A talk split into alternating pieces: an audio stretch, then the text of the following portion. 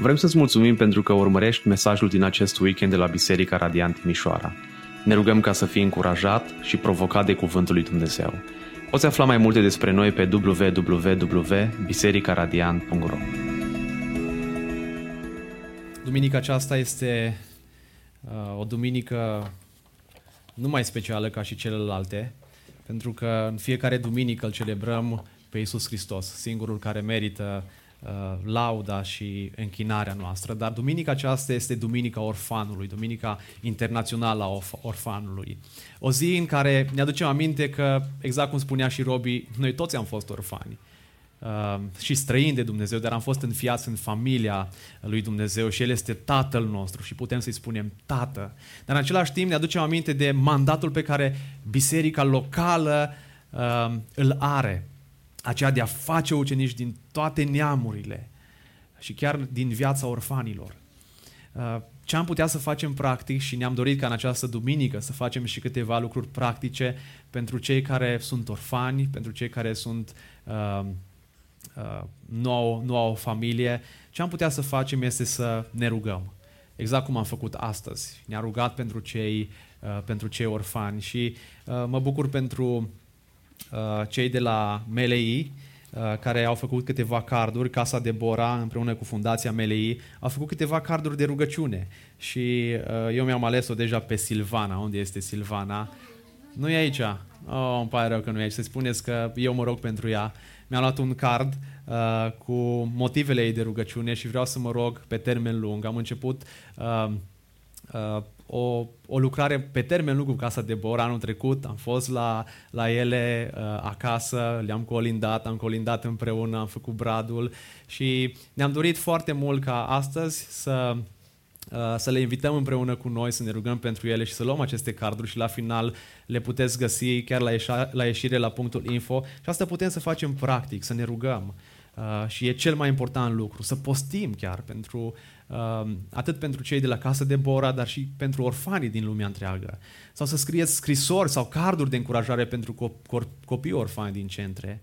Um, asta sună un pic mai provocator, ascultați cu atenție. Înscrieți-vă ca mentori uh, sau învățători pentru un tânăr adoptat sau un copil care locuiește într-un orfelinat local. Înscrieți-vă pentru a lua copii în plasament. Asta e și mai greu. Uh, adoptați copii sună și mai greu și mai provocator. Iacov ne spune, așa cum uh, uh, spunea și în video, că religia curată și nepângărită înaintea lui Dumnezeu Tatăl este aceasta, să-i vizitezi pe orfani și pe văduve în cazul lor și să păstrezi, să te păstrezi pe tine însuți neîntinat uh, de lume. Uh, Duminica Orfanului a început într-o, uh, într-o biserică mică din uh, Zambia, Africa. Uh, când un vizitator din America a fost impresionat de apelul pasionat al pastorului de a avea grijă de orfanii din comunitatea aceea, o comunitate care a fost uh, efectiv devastată de sida și de sărăcie, membrii bisericii se confruntau profund cu aceste nevoi, dar la finalul serviciului, unul după altul, oamenii au pășit în față cu bani, cu alimente, cu alte bunuri, unii chiar dăruind pantofilor pentru, pentru Uh, pentru cei orfani.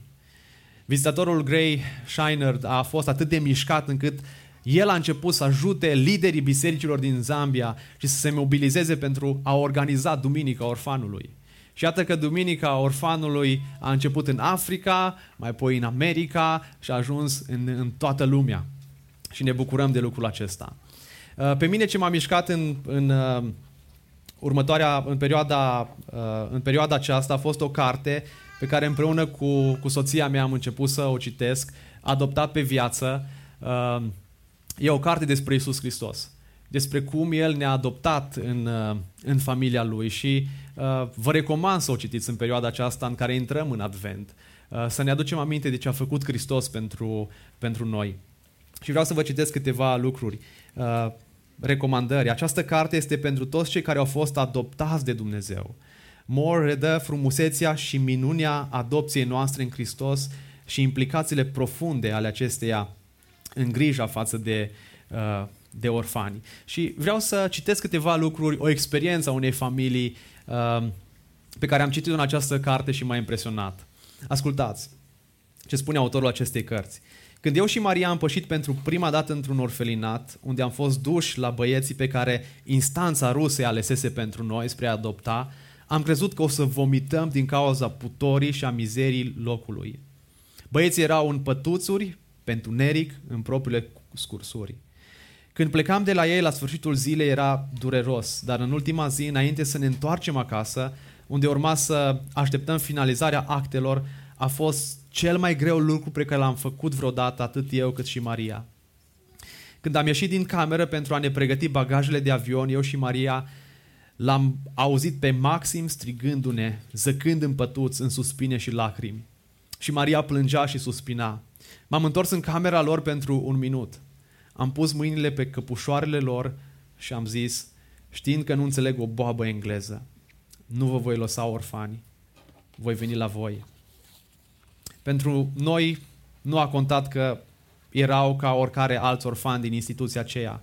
Făceau deja parte din familia noastră, îi cunoșteam, îi iubeam, erau ai noștri. Nu conta că în următoarele săptămâni aveau să fie strigați tot Maxim și Sergei. Pe plăcuțele cu numele lor care atârnau pe peretele din camera lor, într-o țară îndepărtată era deja scris nume noi. Beniamin și Timotei. Dragii mei, în duminica aceasta continuăm seria Identitate, dar cu un mesaj care are de-a face cu identitatea noastră în Hristos. Cine sunt în Hristos? Iar duminica viitoare încheiem seria Identitate cu mesajul, uh, cu ultimul mesaj, plantarea strategică de, de biserici. Și uh, de unde am putea să vedem ce are Dumnezeu să ne vorbească cu privire la identitatea noastră în Hristos, decât din cuvântul lui Dumnezeu. Și uh, te invit să deschizi cuvântul lui Dumnezeu. Dacă nu ai o Biblie la tine, sub scaun, uh, poți să găsești o Biblie, poate la vecinul tău, uh, în stânga sau în dreapta, sau chiar sub scaunul tău. Și te invit să deschizi acest, acea, această Biblie, cuvântul lui Dumnezeu. Pagina în Biblie 276, noua traducere. Uh, și te invit să deschizi în 2 Samuel, capitolul 9, de la versetul 1 până la versetul 13.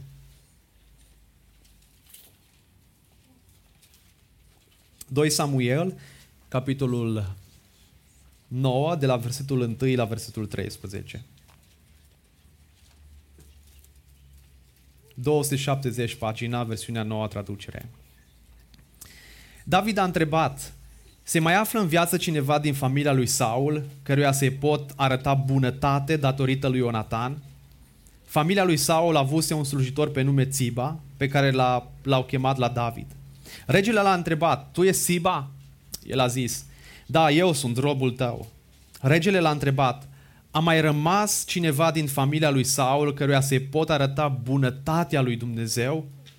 Țiba i-a zis regelui, mai este un fiu al lui Ionatan, o loc de picioare. Regele l-a întrebat, unde este acesta? Țiba a zis regelui, iată că el este în casa lui Machir, fiul lui Amiel din Lodebar. Regele David a trimis după el și l-a adus din Lodebar, din casa lui Machir, fiul lui Amiel. Mefiboset, fiul lui Ionatan și nepotul lui Saul, a ajuns înaintea lui David, a căzut cu fața la pământ și s-a plecat astfel în, înaintea lui. David i-a zis, Mefiboset. El a răspuns, iată robul tău. David a zis, nu te teme, că își vreau să-ți arăt bunătate datorită tatălui tău Ionatan. Am să-ți înapoiesc toate terenurile care au fost ale bunicului tău, Saul, și vei mânca întotdeauna la masa mea. Mefiboset s-a plecat și a zis, ce este robul tău ca să bagi în seamă un câine mort cum sunt eu?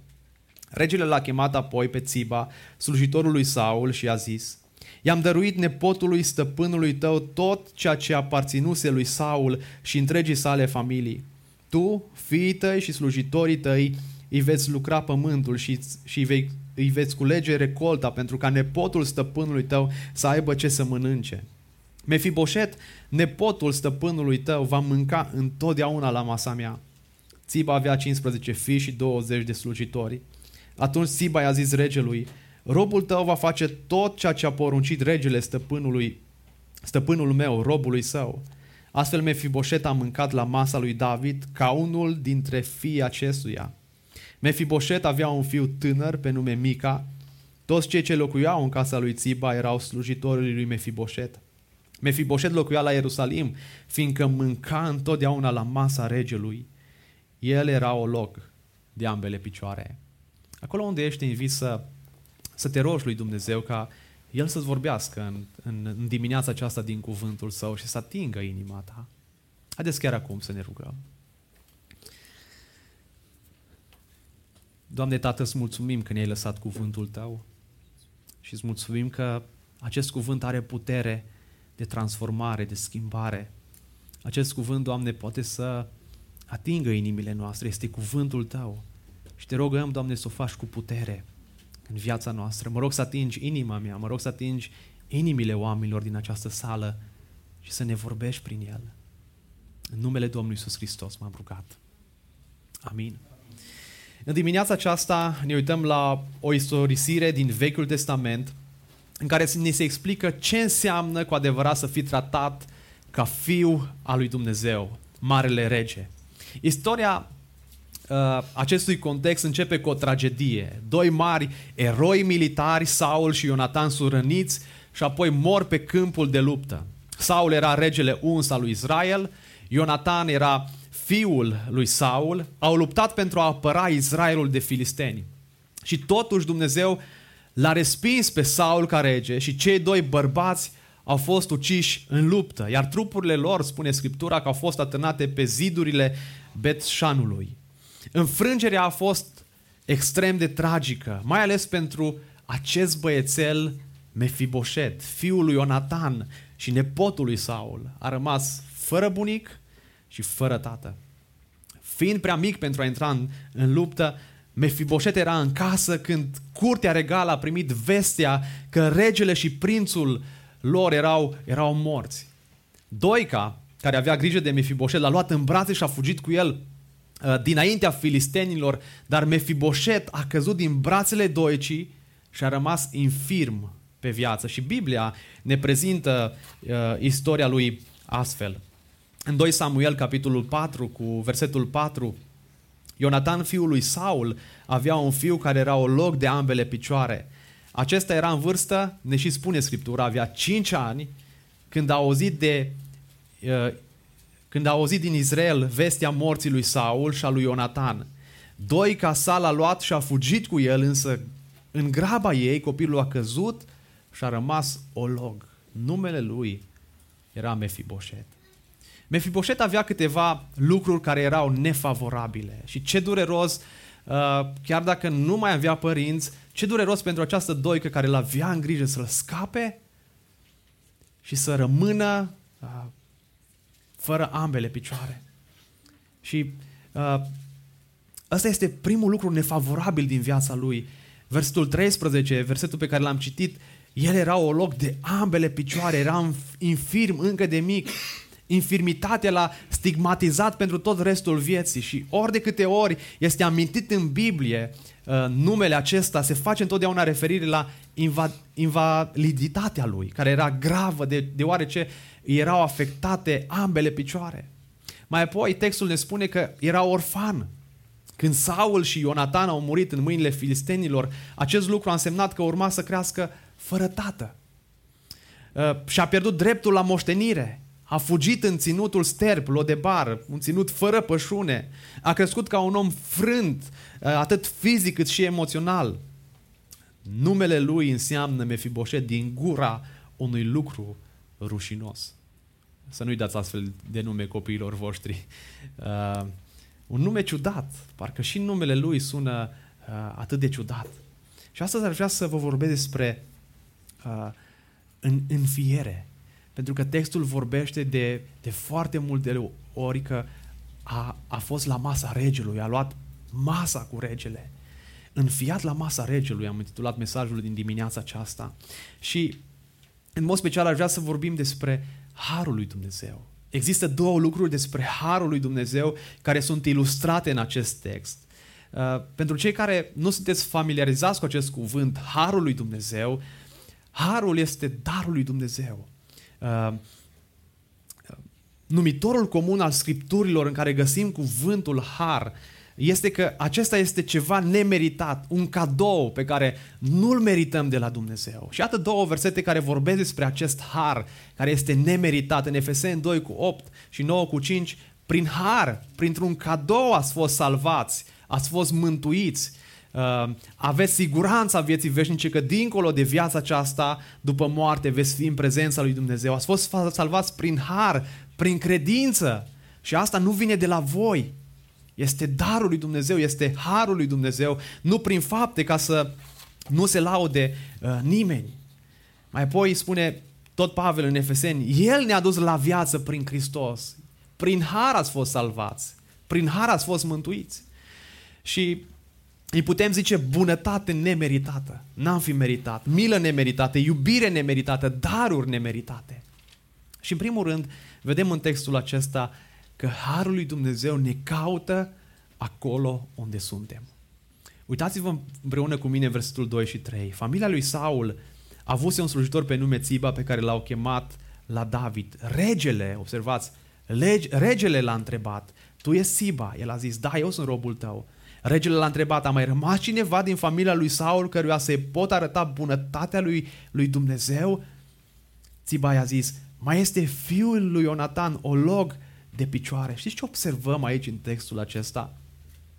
Că David a fost cel care l-a căutat pe Mefiboset și nu invers. Nu Mefiboset l-a căutat pe David. Starea lui Mefiboset este un tablou al stării noastre păcătoase, care are nevoie de harul lui Dumnezeu, de intervenția lui Dumnezeu. De două ori ni se spune că Mefiboset era șchiop de ambele picioare, atât în versetul 3 cât și în versetul 13. Și aceasta imagine ne conduce spre o paralelă spirituală a vieții noastre. Nu-i așa? Noi n-am fi putut să îl găsim și să-L căutăm pe Dumnezeu oricând ne-am fi străduit prin, prin religiozitatea noastră, prin actele noastre, n-am fi putut să ajungem la El. Dumnezeu ne-a căutat. Și când Dumnezeu ne-a căutat, ne-a găsit. Știți cum eram când El ne-a căutat? Eram străini de Dumnezeu. Neevrei. Și versetul 1, David a întrebat, se mai află în viață cineva din familia lui Saul căruia să-i pot arăta bunătate datorită lui Ionatan. Mefiboset mai avea un dezavantaj, care într-un fel era cel mai grav dintre toate. Amintiți-vă că era nepotul regelui Saul, primul rege al lui Israel. Și acest lucru îl făcea un potențial rival la tronul lui David. Și David fusese uns ca succesor al lui Saul de către Dumnezeu. Dar existau și câțiva oameni în Israel uh, care erau de părere că unul dintre fiii lui Saul trebuia să rămână pe tron. Prin urmare, casa lui David și casa lui, uh, lui Saul, dacă citiți Vechiul Testament, erau mereu în, în, în vrăjbire. Mefiboset nu numai că era o log, era și orfan, ci era și un rebel în ceea ce îl privea pe regele David. În acele zile exista un obicei care regii, uh, obicei pe care regii uh, îl făceau, își ucideau rivalii. Ceea ce s-a și întâmplat cu unchiul lui Mefiboset, Ișboset, Fiul cel mare al lui Saul, care mai era în viață, Ișboset fusese asasinat de soldații lui David și lucrul acesta ne spune cuvântul lui Dumnezeu în 2 Samuel 4 cu 8. Au adus capul lui Ișboșet lui David la Hebron și au zis regelui, iată capul lui Ișboșet, fiul lui Saul, dușmanul tău care a căutat să-ți ia viața. Și astăzi Domnul a răzbunat pe stăpânul meu, regele, împotriva lui Saul și a simenției lui. În cele din urmă, Casa lui Saul a fost înfrântă și David a domnit ca rege peste Israel. Dar mai era cineva. Era Mefiboset. Și ăștia eram și noi. Pe când eram și noi separați de poporul Israel, spune cuvântul lui Dumnezeu. Dumnezeu a ales poporul Israel, străin de legămintele promisiunii, fără nădejde și fără Dumnezeu în lume merita moartea cu toții. Pentru că plata păcatului este moartea. Harul lui Dumnezeu, dragii mei, ne-a căutat și pe noi. Adopția este imaginea frumoasă a modului în care am fost aleși și iubiți de Dumnezeu încă înainte de întemeierea lumii. Precum și felul în care El ne-a căutat pe când noi nu-L căutam. O să ce spune Pavel în Efeseni 1, 4 cu 5. În El Dumnezeu ne-a ales înainte de întemeierea lumii ca să fim sfinți și fără prihană înaintea Lui, după ce în dragostea Lui ne-a rânduit mai dinainte să fim, cum să fim? înfiați prin Isus Hristos. De ce? Pentru plăcerea Lui, după buna plăcerea voii sale. Asta ne asigură că adopția nu este a doua alegere a lui Dumnezeu și că fiii și fiicele adoptate de El nu sunt mâna a doua. Adopția noastră în familia lui Dumnezeu este irevocabilă, iar acest lucru ne dă un uimitor sentiment de siguranță eternă. Observați ce spune Pavel în Coloseni 1 cu 13. El ne-a eliberat de sub autoritatea întunericului și ne-a dus în împărăția Fiului Său, în care aveam răscumpărarea prin sângele Lui, iertarea păcatelor și pe voi care cândva era străini și dușmani în mintea voastră din cauza faptelor voastre rele, El v-a împăcat acum în trupul Lui de carne prin moarte pentru a vă înfățișa sfinți, fără cusur și fără vină înaintea Lui. Dacă rămâneți cu adevărat în credință, bine întemeiați și fermi, fără să vă abateți de la speranța Evangheliei pe care ați auzit-o, care a fost proclamată oricărei făpturi de sub cer și ale cărei slujitor am devenit eu, Pavel. Ce har măreț! Toată istoria lumii poate fi intitulată pe drept cuvânt povestea lui. Pentru că este istorie, uh, istoria ceea ce a făcut Dumnezeu prin Fiul Său, Iisus Hristos. Eram străini de Dumnezeu. Când Dumnezeu ne-a căutat, eram morți în păcat. Și la fel s-a întâmplat și cu noi. Situația noastră nu diferă prea mult de cea lui Mefiboset. Ne-am născut într-o casă rebelă. Ca și fi și fiicea lui Adam, noi suntem în război cu casa Fiului lui Dumnezeu. Suntem născuți cu o natură păcătoasă care ne separă de Dumnezeu și ne împiedică să, să venim înaintea lui Dumnezeu. Vina păcatului lor a fost imputată întregii omeniri. Iar natura lor coruptă s-a transmis tuturor celor care au urmat după ei prin naștere obișnuită. David spune, iată că am fost născut, cum am fost născut? În nelegiuire, în păcat m-a zămislit mama mea. Pavel le spune efesenilor, voi erați morți în greșelile și în păcatele voastre în care trăiați odinioară, după mersul lumii acesteia, după Domnul puterii văzduhului, a Duhului care lucrează acum în, în fi, ai cui eram? Fi, ai neascultării. Ioan spune, eram fii diavolului. Între ei eram și noi toți odinioară când trăiam în poftele firii noastre pământești și făceam voile firii noastre pământești. Și ale gândurilor noastre și eram din fire copii ai mâniei ca și ceilalți. Imaginează-ți o secundă că adopți un copil. Dar nu orice fel de copil. Când te întâlnești cu managerul de caz, în ultima fază a procesului ți se spune că băiatul care are acum 12 ani a făcut terapie de când avea 3 ani. Încă dă foc la lucruri, uh, jupoaie pisici de vii, are manifestări sexuale, ți se spune, deși nu ți se explică ce înseamnă lucrul acesta, tatăl, bunicul, străbunicul și stră-străbunicul acestui copil au fost violenți și au agresat soțiile și chiar au făcut crime în serie. Toți au sfârșit în același fel, într-o închisoare. Gândește-te o clipă. Ai vrea acest copil?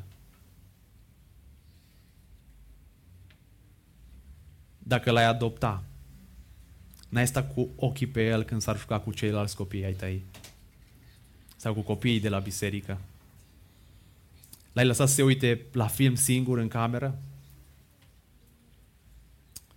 Dragii mei, acest copil suntem noi. Fiecare în parte. Asta ne spune Evanghelia.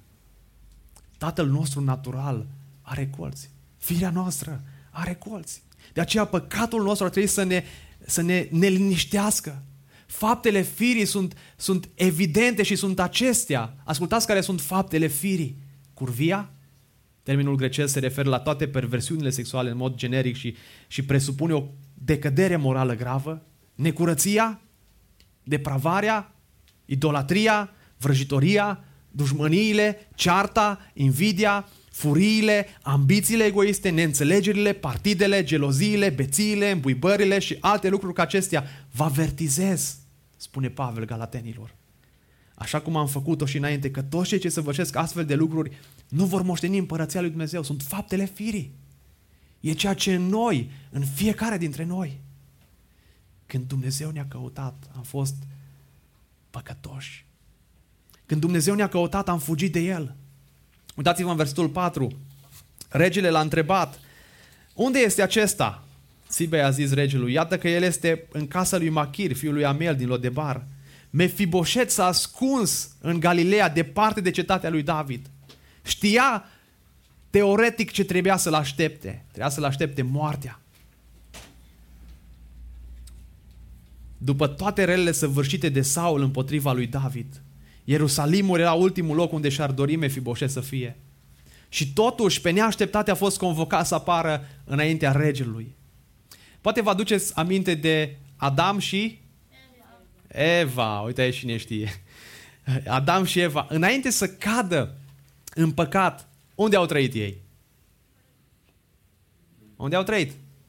În paradis. Da, unde ne dorim noi toți să ajungem, în paradis. În grădina, în grădina Eden. Cum era acolo? Totul era frumos. Totul era perfect, roz, ca în povești. Uh, până într-o zi când au, au păcătuit și după ce au păcătuit, ce au făcut? S-au ascuns de Dumnezeu. S-au ascuns de Dumnezeu. Dar Dumnezeu a fost cel care ce a făcut? I-a căutat și i-a găsit. Adame! Îl strigă Dumnezeu. Unde ești? Unde te-ai ascuns? Și Harul lui Dumnezeu l-a căutat pe Adam și pe Eva acolo unde erau în păcatul lor și în ascunzătoarea lor. Psalmistul spune, Doamne, oriunde m-aș duce, Duhul Tău este prezent. Unde să plec dinaintea Duhului Tău? Unde să fug dinaintea feței Tale? Dacă mă sui în cer, Tu ești acolo. Dacă mă întind patul în locuința morților, iată-te și acolo. Purtat de aripile zorilor, mă așez la capătul mării, dar și acolo mâna ta mă conduce și dreapta ta mă apucă, spune, spune psalmistul în psalmul 139. El este, el este pretutinde, ne caută. Fiul lui Dumnezeu Iisus Hristos pentru asta a venit în lume. Pentru că Fiul omului a venit să ce? Să caute și să mântuiască ce era pierdut. Doar Harul lui Dumnezeu ne-a găsit acolo unde era în fiecare dintre noi. În păcat, departe de El, în frică, a venit să ne caute. Noi nu aveam cum să venim la El dacă El nu intervenea. Dar a fost o zi, slavă lui Dumnezeu, când am auzit cuvântul Lui care ne-a chemat pe fiecare dintre noi. Ne-a chemat pe nume și ne-a strigat Adame, Cristi, Adi, Maria, oricum te-ai chema. Veniți la mine toți cei trudiți și împovărați. Și eu vă voi da o dihnă. Harul lui Dumnezeu a venit să ne caute și îi dăm lui slavă pentru, pentru acest lucru. Nu există niciun om drept, niciunul măcar, spune Apostolul Pavel în Romani, 10, în Romani 3. Nu există niciunul care să aibă pricepere, nu există niciunul care să-L caute pe Dumnezeu. Toți s-au rătăcit, toți au devenit buni, au, au, au, au devenit buni de nimic. Nu mai există niciunul care să facă binele, niciunul măcar.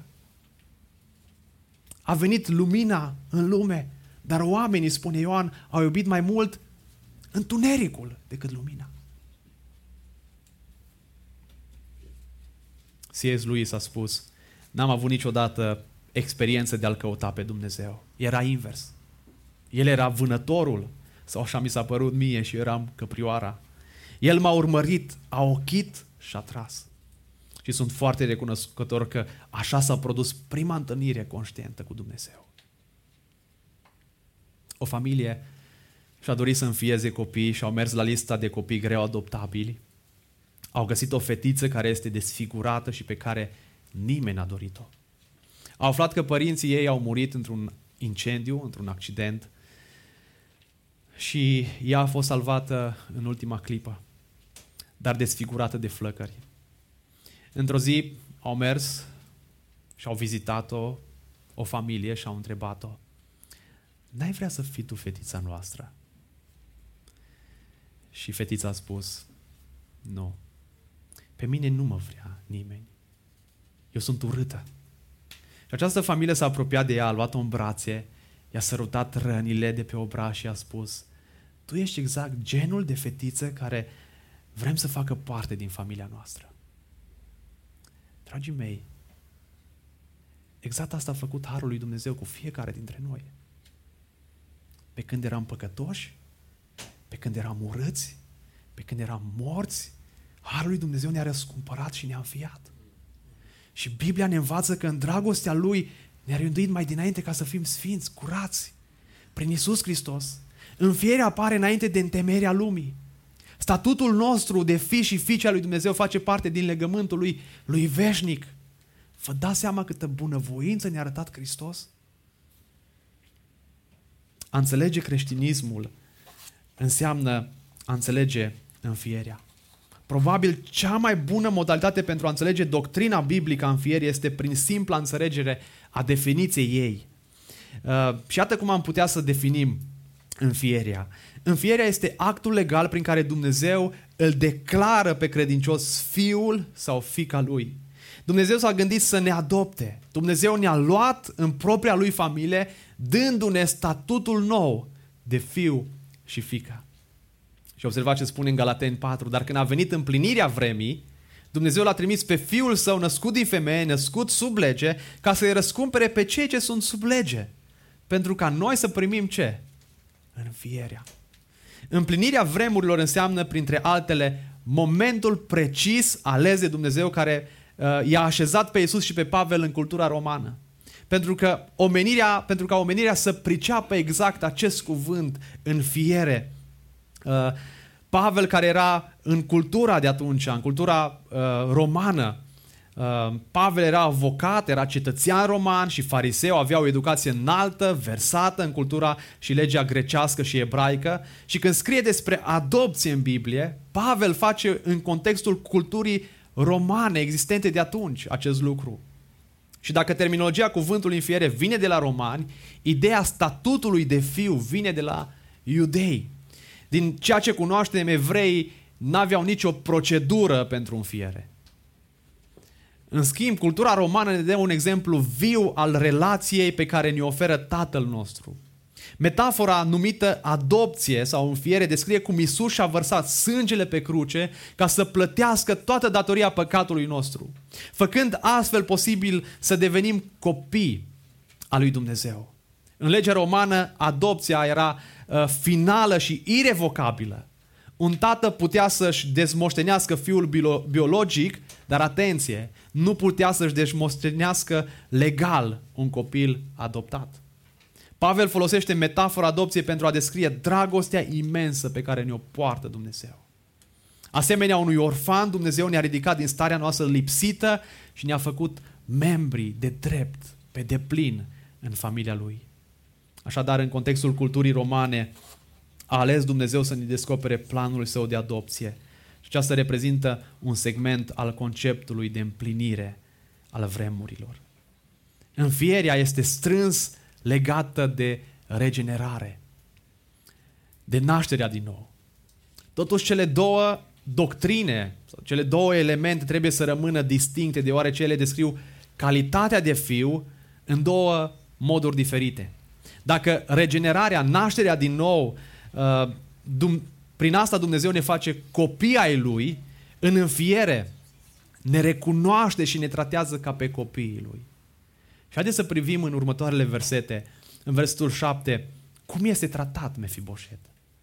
David i-a zis, versetul 7, nu te teme că vreau să-ți arat bunătate. Datorită tatălui tău, Ionatan, am să-ți înapoiesc toate terenurile care au fost ale bunicului tău, Saul, și vei mânca întotdeauna la masa mea. Și aici învățăm o a doua lecție despre Harul lui Dumnezeu. Harul lui Dumnezeu ne duce în prezența lui Dumnezeu. Nu numai că ne caută, dar ne duce în prezența lui Dumnezeu. Vei mânca întotdeauna la masa mea. Mefiboset s-a plecat și a zis, ce este robul tău ca să, ca să bagi în seamă un câine mort cum sunt eu. S-a văzut ca un câine mort. Marea bucurie a înfierii este cunoașterea dragostei de tată. David nu l-a înfiat în mod oficial pe Mefiboset, însă i-a asigurat a, același statut ca și al propriilor lui fii. A demonstrat acest lucru invitându-l pe orfan să mănânce la masa lui, la masa regală, un lucru neobișnuit în acea vreme. Când Țiba a plecat după Mefiboset în Lodebar, a fost sigur că aceea era ultima lui zi din viață. A ajuns în fața împăratului, a căzut cu fața la pământ, s-a închinat și David i-a zis Mefiboset și el a răspuns Iată robul tău! Și priviți cum îi se adresează regele David. Mefiboset, dar eu nu te-am numit rob al meu. Eu te-am stricat pe nume, Mefiboset, ți-am spus pe nume. Tu nu ești robul meu, tu ești fiul meu de astăzi. Vei mânca întotdeauna la, la masa mea. Observați că de patru ori în, în acest text ne spune textul, uitați-vă împreună cu mine, că va mânca la masa regelui. Versul 7, din pricina tatălui tău Ionatan vei mânca la masa mea. Versul 11, și Mefiboset a mâncat la masa lui David ca unul din fii împăratului. Versul 3, Mefiboset locuia uh, la Ierusalim că își mânca întotdeauna la masa împăratului. Mefiboset însuși nu putea crede și se minuna cum de regele l-a luat la masa lui. În 2 Samuel 19 cu 28 ne spune că toți cei din casa tatălui meu au fost niște oameni vrenici de moarte înaintea împăratului, domnului meu. Și totuși, spune Mefiboset, tu ai pus pe robul tău în rândul celor ce mănâncă la masă cu tine. Mefiboset primește numele de fiu. Mefiboset primește o moștenire împărătească. Uitați-vă în versetul 7. Nu te teme că își vreau să-ți arăt bunătate datorită tatălui tău Ionatan, am să-ți înapoiez toate terenurile care au fost ale bunicului tău. Chiar dacă acest pământ aparținea bunicului său, Saul, Mefiboset nu avea acces, nu avea drept să le, revindice, uh, să, să le revindice, revendice. Când David a urcat la tron, pământul devenise proprietatea lui David. Singura modalitate prin care Mefiboset putea intra în posesia pământului era să îl primească uh, să primească moștenire, să-l primească ca moștenire. Și tocmai asta îi spune David, pentru că te-am înfiat, pentru că vei sta la masa mea, că vei fi unul ca unul dintre fiii mei, îți dau o moștenire, îți dau pământurile. Nu după ce mor eu, acum îți dau moștenirea.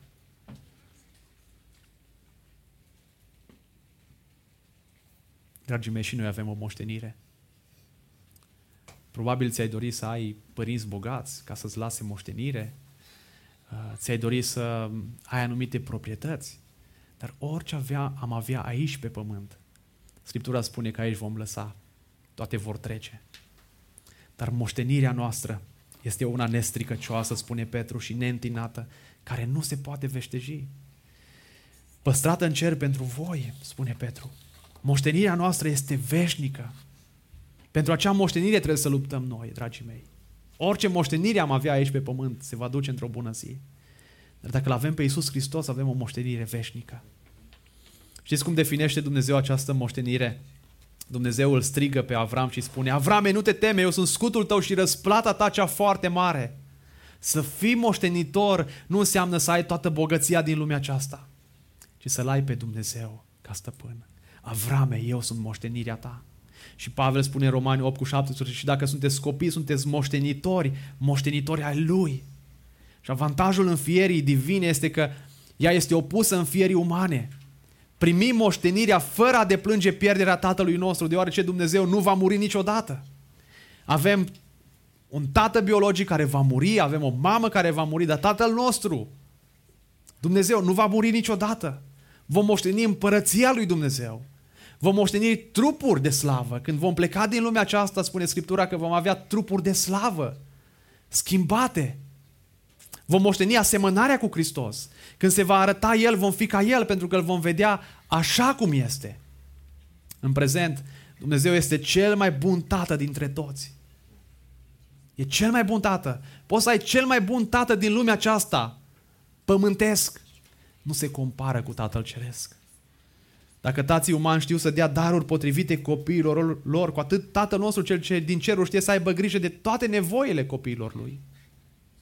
Mefiboset, uitați-vă în text cum mine a primit și o bună îngrijire. Versetul 9 și 11. Regele l-a chemat apoi pe Țiba, slujitorul lui Saul și a zis, i-am dăruit nepotului stăpânului tău tot ce a aparținuse lui Saul și întregii sale familii. Tu, fiii tăi și slujitorii tăi, îi vezi lucra pământul și vezi culege recolta pentru ca nepotul stăpânului tău să aibă ce să mănânce. Și ne spune cum s-a îngrijit de toate nevoile lui. Din cauza faptului că era infirm, nu putea lucra singur pământul. Și David a anticipat acest lucru și a făcut aranjamentele practice pentru a împlini nevoile lui. Toate aceste gesturi dovedind o reală compasiune păr- păr- părintească. Istoria lui Mefiboset ilustrează ceea ce spune Biblia când vorbește despre drepturile noastre de pline ca fi și fiice a lui Hristos. Sunt mulți care afirmă și eu sunt copilul lui Dumnezeu. Și eu sunt copilul lui Dumnezeu, și eu sunt fica lui Dumnezeu, și eu sunt fiul lui Dumnezeu.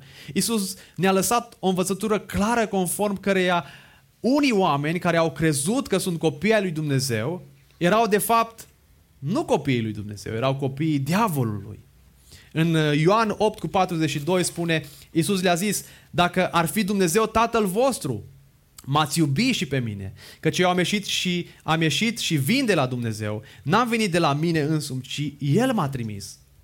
Și Ioan continuă, pentru că nu puteți asculta cuvântul meu.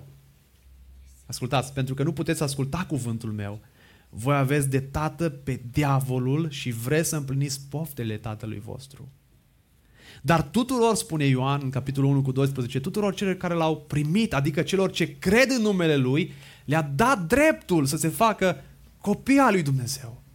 Modalitatea de a obține acest drept de fiu, de fica lui Dumnezeu este doar credința și pocăința. Credința în Domnul Isus Hristos și pocăința de păcate. Chiar dacă Dumnezeu are calitatea universală de tată, aceasta nu se poate compara cu privilegiul special al cunoașterii de Dumnezeu în mod personal ca tată. Numai prin harul înfierii, prin nașterea din nou, poate să-L numească cu adevărat pe Dumnezeu ca tată. Astfel, nimeni nu poate să-L numească. Chiar dacă îl numesc, Dumnezeu nu este tatăl lor. Nu este suficient să-L numești. Noi nu primim darul calității de fiu doar printr-o simplă naștere. Noi primim darul calității de fiu al lui Dumnezeu prin nașterea din nou, prin ceea ce face Dumnezeu în viața Lui, prin intervenția Lui în viața noastră. Ceea ce avem noi de făcut este să credem. Credința vine în urma auzirii cuvântului lui Dumnezeu. Să ascultăm cuvântul lui Dumnezeu și Dumnezeu e Cel care produce pocăința în viața noastră, credința în Fiul lui Dumnezeu. Primul drept de plin este acest statut de fiu și fica lui Dumnezeu. Prin acest nou statut, noi mai avem un drept de plin să-i spunem, știi ce să-i spunem? Să-i spunem cu adevărat tată. Niciun evreu din Vechiul Testament nu s-a adresat vreodată lui Dumnezeu în mod direct spunându-i tatăl meu. Era o blasfemie, era un păcat de moarte. Însă Iisus Hristos inaugurează acest mod de adresare și a împuternicit pe ucenici să folosească același mod de adresare ca el. Și Pavel spune, voi n-ați primit un duh de robie ca să mai aveți frică, ci un duh de înfiere, care ne face să strigăm cum? Ava, dar ce înseamnă Ava? Ava înseamnă tată. Însuși Duhul mărturisește cu Duhul nostru că suntem copii al lui Dumnezeu. Primii părinți ai bisericii, Ioan Gură de Aur, Teodoret și Cir, care erau din Antiohia, unde se vorbea aramaica și probabil avuse doi care vorbeau aramaică, mărturisesc că Aba era cuvântul cu care copilașii se adresau tatăl, tatălui lor.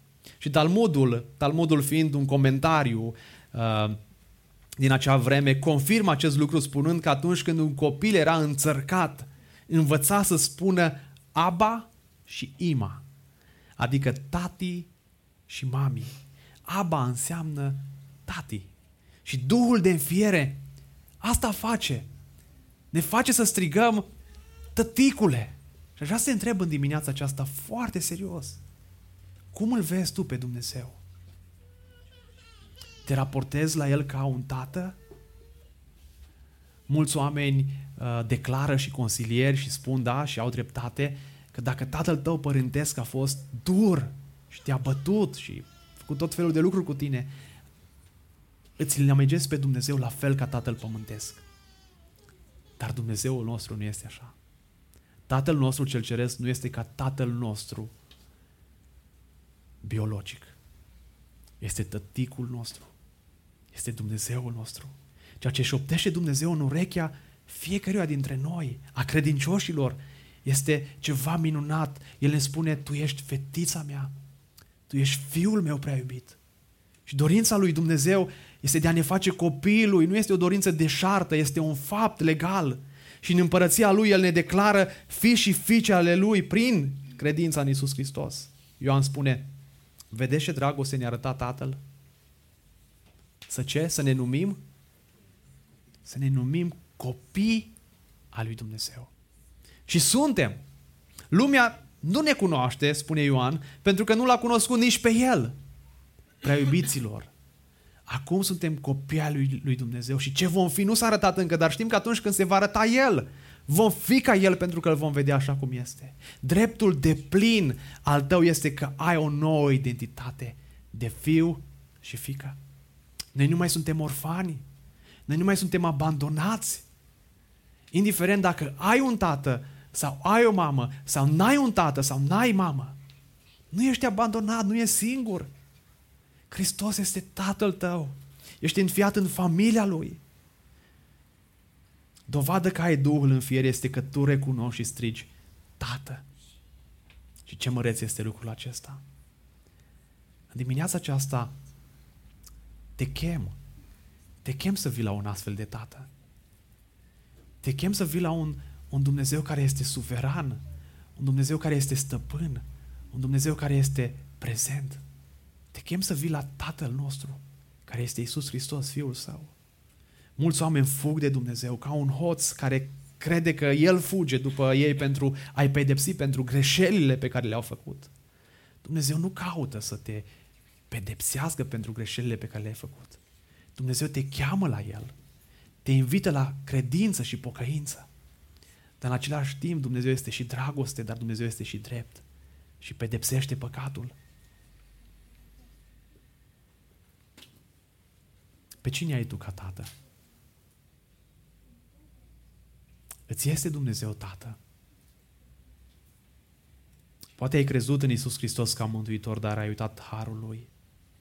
Ai încercat să câștigi favoarea Lui prin faptele tale bune, prin ceea ce faci tu, prin bunătatea ta, prin moralitatea ta. Mântuirea nu se câștigă prin moralitate și prin bunătatea noastră sau prin religia noastră. Mântuirea se câștigă doar prin intervenția lui Dumnezeu. Și în dimineața aceasta te invit să vii la El. Îți spui, Doamne, ai milă de mine. Mântuiește-mă pe mine păcătosul. Îndură-te de sufletul meu. Eu vreau să încheiem dimineața aceasta cu o cântare care ne aduce aminte că El este Cel care ne-a găsit. El este Cel care ne-a căutat. El este Cel care a venit după noi. Și haideți să încheiem această dimineață să spunem, Doamne, îți mulțumesc că doar prin credința în Tine și prin Isus Hristos m-ai mântuit și pe mine. Și dacă n-ai siguranța mântuirii, în dimineața aceasta, spune lui Dumnezeu lucrul acesta. Doamne, eu n-am siguranța mântuirii. Te rog să te înduri și de sufletul meu. Te rog să intervin în viața mea. Te rog să mă răscumperi. Te rog să mă mântuiești. Și haideți să cântăm această cântare. Vă invit să vă ridicați pe picioare. Îți spunem, Doamne, îți mulțumesc că m-ai găsit. Îți mulțumesc că Tu ești bunul meu păstor, Tu ești bunul meu tată, Tu ești bunul meu tătic, care m-ai găsit de acolo din întuneric, din păcatele mele, din blestem, din moarte și m-ai adus la lumină prin Fiul Tău. Te laud și îți mulțumesc.